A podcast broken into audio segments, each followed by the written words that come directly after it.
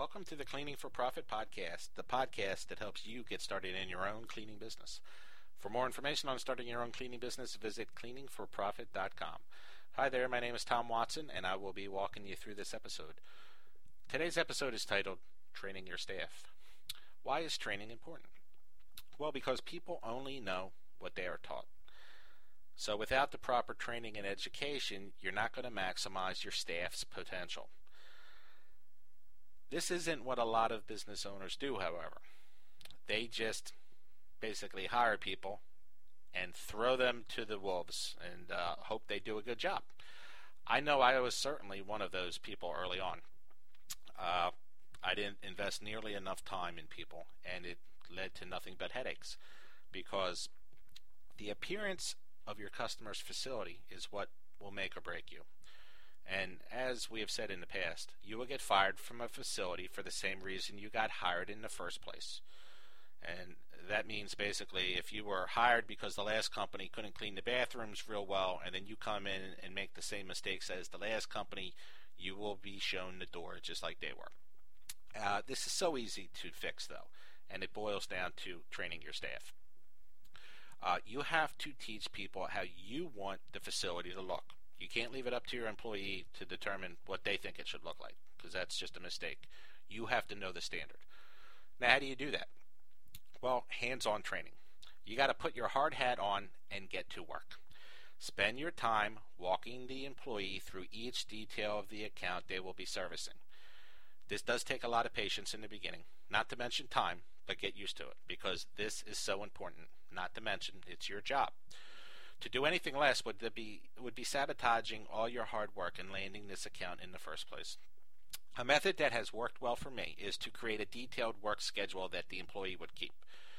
You basically just cut and paste the work schedule from the contract you submitted to the customer in the first place onto a, a piece of paper, and you leave the pricing information out, uh, obviously, and that will be your staff's mini checklist that they they know this is their little um, shortcut method to making sure they hit everything that they're supposed to hit. Now you couple that with working side by side with them for a while. Uh, this will lay the foundation for a well-trained employee. Previous experience, along with the complexity of the account, will determine just how long you have to spend with somebody. On an account that is serviced daily, maybe three to five days training somebody side by side would be considered average to me.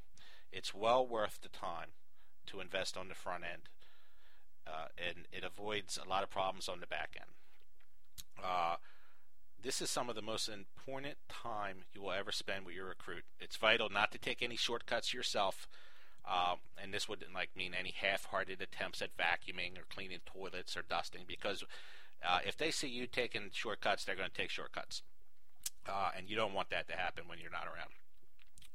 Once you let the employee go on their own, make sure to stop back in unannounced every once in a while. This keeps people on their toes. It also sends a message that you stay on top of your business. And treat each one of these unannounced visits as an opportunity for additional training. Just evaluate and correct any issues that you stumble upon. If nothing's wrong, just reinforce the basics. Uh, but it's important to, to stay on top of that. Remember, you will never finish the training process. Just treat it as a continual effort that just repeats over and over again. And if you do that, you won't have any problems. So, this wraps up our episode of Training Your Staff. I hope you found it interesting, and thanks again for listening. Be sure to check back next week for our next episode. For more inf- information on how to start your own cleaning business, I encourage you to visit my blog at Cleaning for Profit. Just click on the blog section for my latest posts.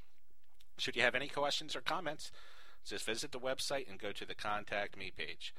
I look forward to hearing from those of you who touch base, and I'll talk to the rest of you next week. Thanks again for tuning in.